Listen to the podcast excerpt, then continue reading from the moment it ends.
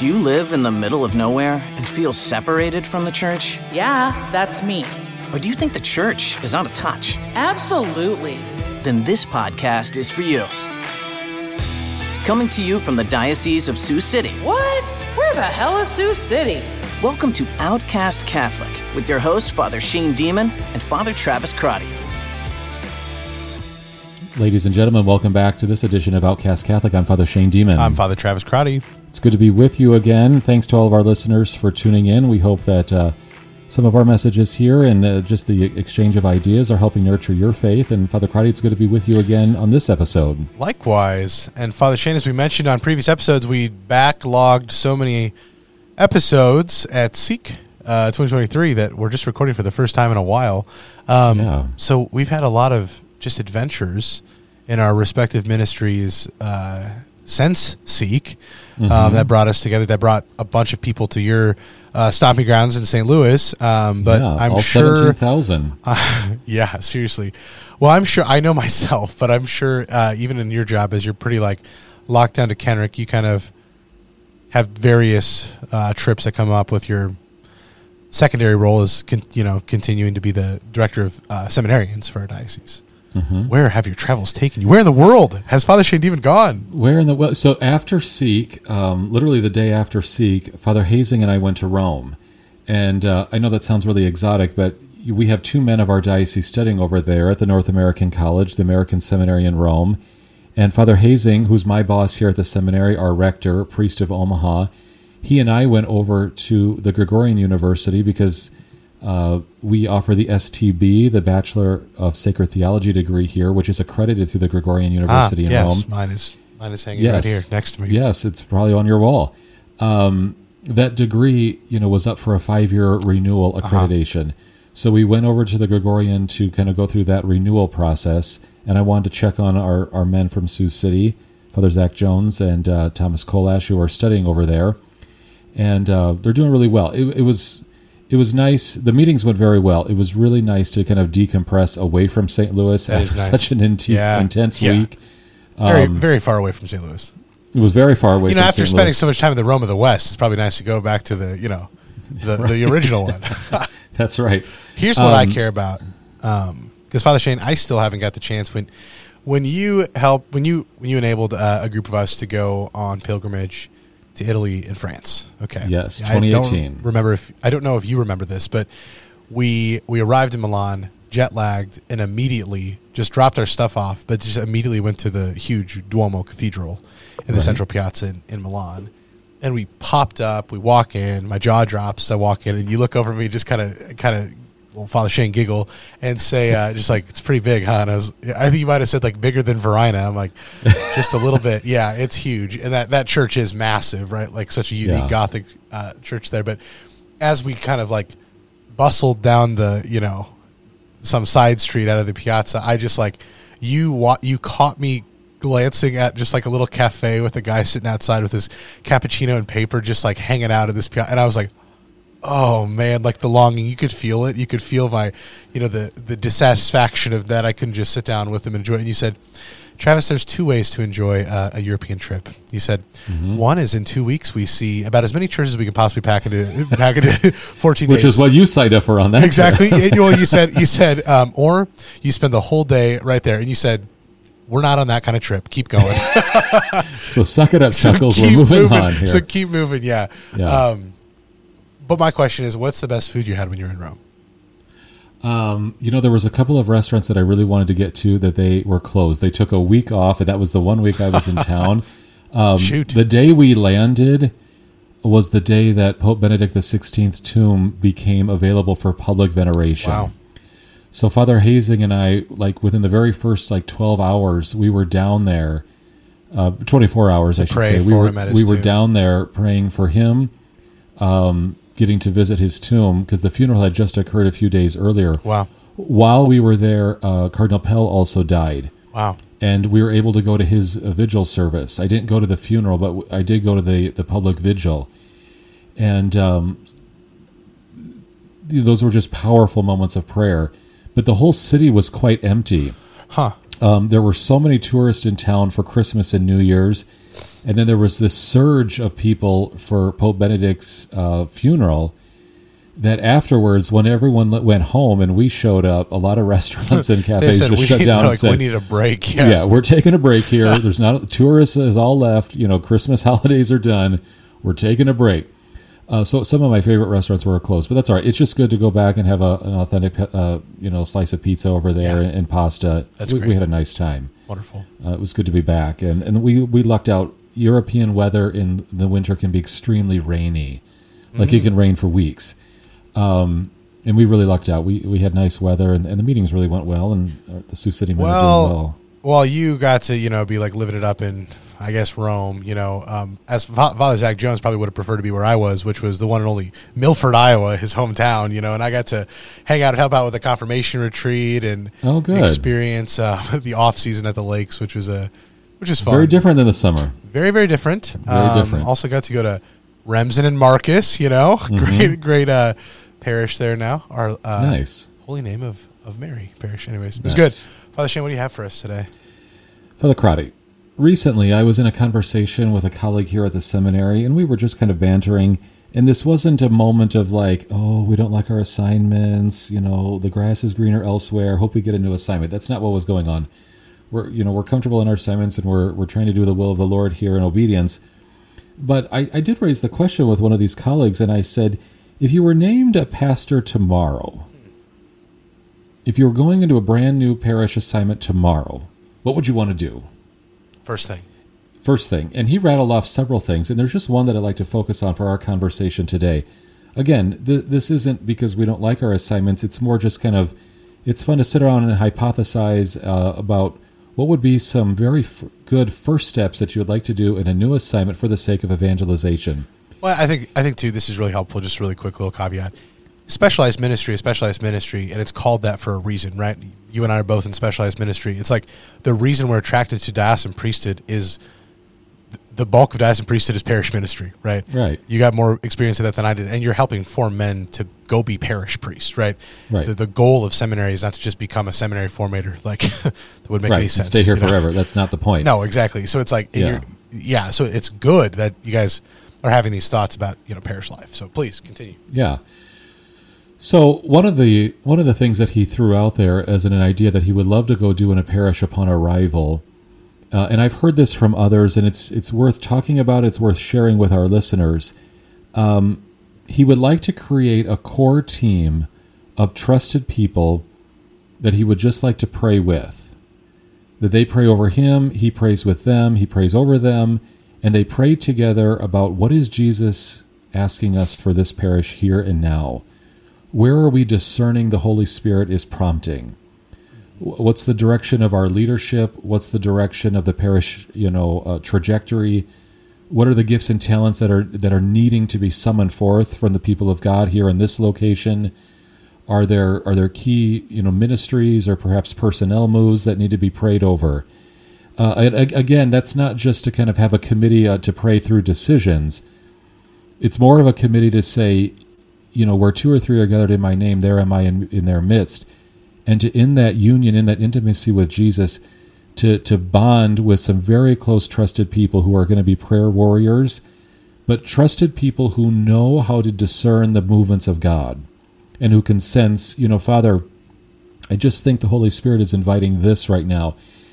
And for all of our listeners who have just tuned this out and said, "Oh, well, I guess Father Shane only wants to hang out with the mystics who have locutions Yeah. every single every single day on their mountaintop experience," no, no, no, no, no. there are people like this all over. Good, solid Catholics who are holy people who can pray, and they can they can just sense that things are welling up in their heart, and the Holy Spirit is is moving and and just and, and, and active in them and is inviting them to speak and to just say to maybe their pastor or to say one another in some of the leadership roles of a parish among staff members or key volunteers uh, what about this? How are we considering this? Uh, are we is our heart really resting in the lord? And, what is he considering us to do in a time like this?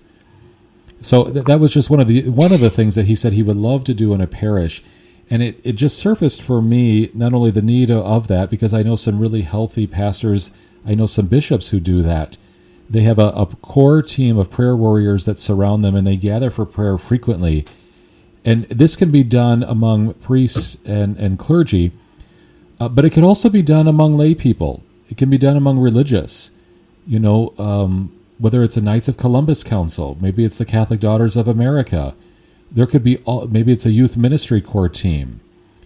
Are we placing ourselves before the Lord in adoration? And are we are we asking the Holy Spirit to, to well up in us a renewed sense of zeal and love, but also to really discern where is the heart of Jesus uh, leading right now? How are we receiving His love as His beloved sons and daughters? And how does that love elicit a greater response in us for the sake of those whom we serve? Yes. yes to that. There's a few things that come to mind that's really helpful with regards to, you know, just the experience of parish life. Two things always come up. One, it's this tension between people will look at priests and they'll say, why aren't they given more like finance and accounting and leadership and all these different like super practical kind of utilitarian like classes in seminary, right? And I could point that at you, Father Shane, as a vice rector. It's like, why are these guys wasting all their time focusing on human formation? Why they waste all their time on spiritual theology? Why they're taking all these theology classes? When bottom line, they're going to like preach to some simple folks in Northwest Iowa, but they need to run these big county-wide parishes now, right? It's like, why don't you do that, right? Or big giant parishes in in suburban, you know, the Midwest, where where we're kind of working with them in you know, where you're at Kenrick.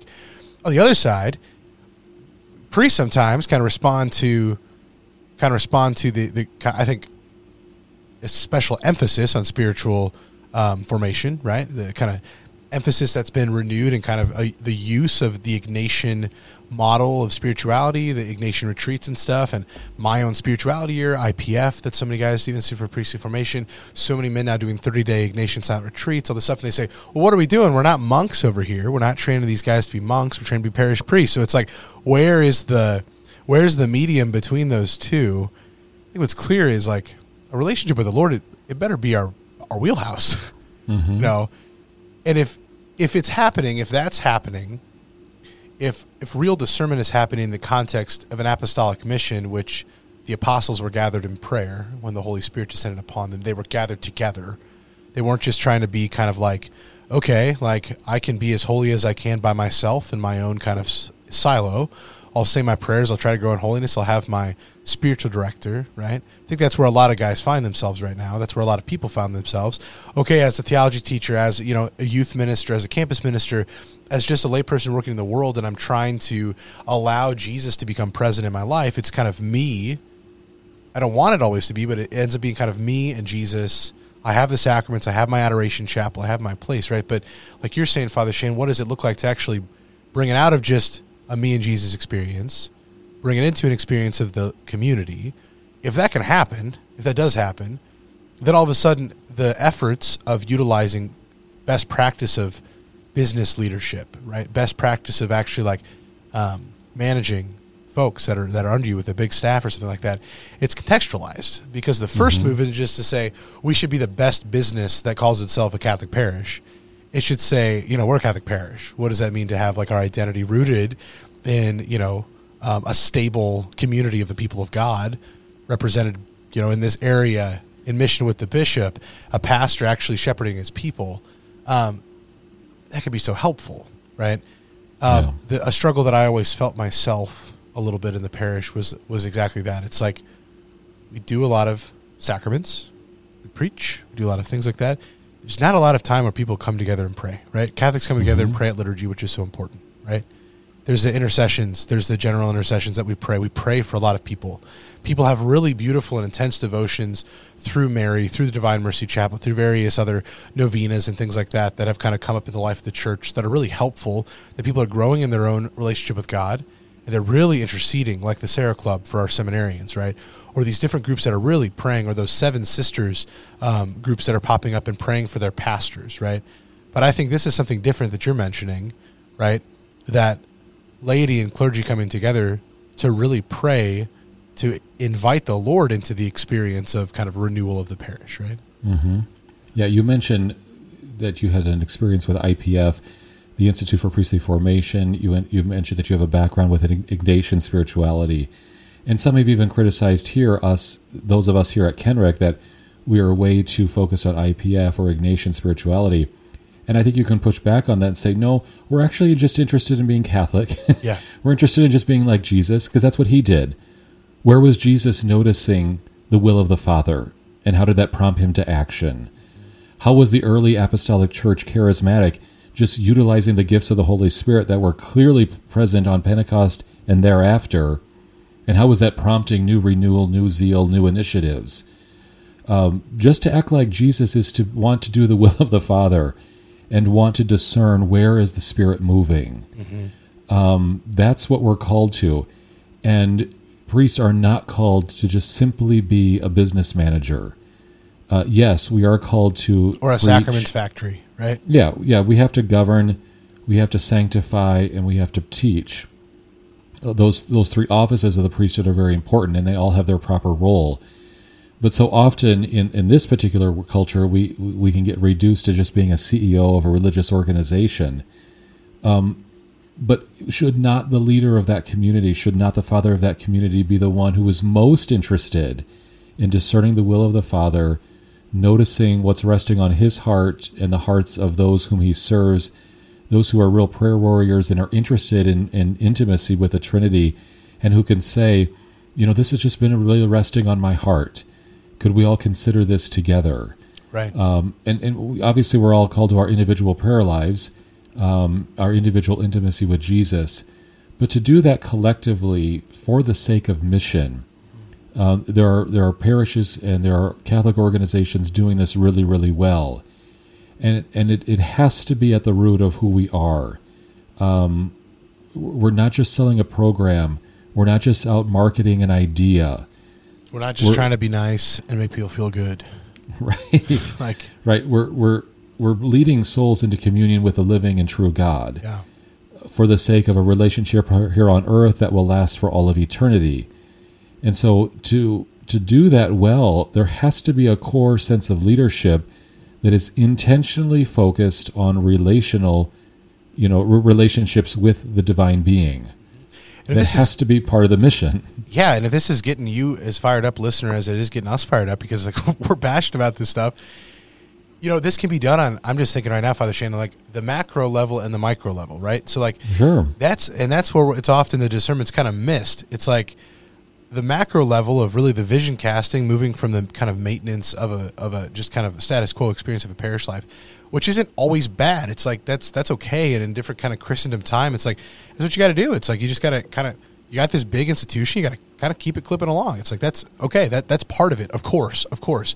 If you don't keep up kind of the maintenance of a thing, but to actually kind of recast the vision when that's put on one guy, when it's just like, okay, Pastor, we know you're not really sure how long you're going to be here. You might be here for three, five, seven, eight years. Okay, you, you just need to kind of recast this vision. You know, mm-hmm. the other side, I, I, I've experienced it myself, where it's like because pastors, it's it's hard when they've moved around so much in their ministry, and especially now ac- across the whole country, but especially for us, the Midwest, experiencing pastoral planning like we have for so long in our diocese, Father Shane mm-hmm. guys are getting moved around more. And there's a feeling of like, well, gosh, I don't know how long I'm going to be here. How much can I kind of invest?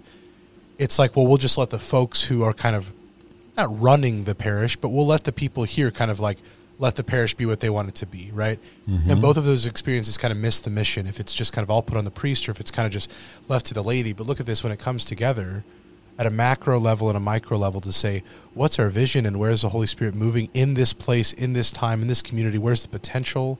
Where's the mm-hmm. specific struggle? Where does there need to be like real healing and real growth?